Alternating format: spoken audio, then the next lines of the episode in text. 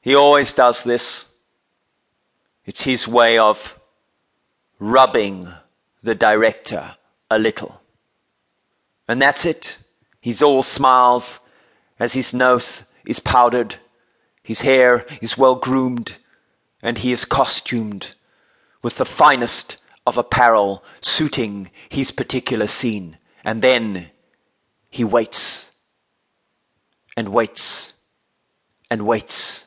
He lifts his nails up to his eyes and peers at them. And then he lifts the other hand up and peers at the nails. Then he keys himself in to his scene. You see, he's deeply in character.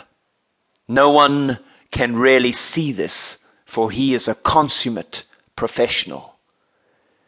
He has found over years of work that this is the method that works for him. Yet he will throw this method away just like that if it means finding new tactics and strategies for his acting. For he wants to be glorious on the big screen. And then the director is in position, the other actor, and they begin the scene.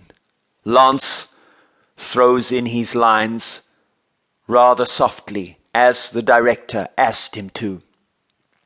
But his friend, the fellow actor, forgets his lines. And so they cut the scene. And Lance, well, Lance gives him a hug.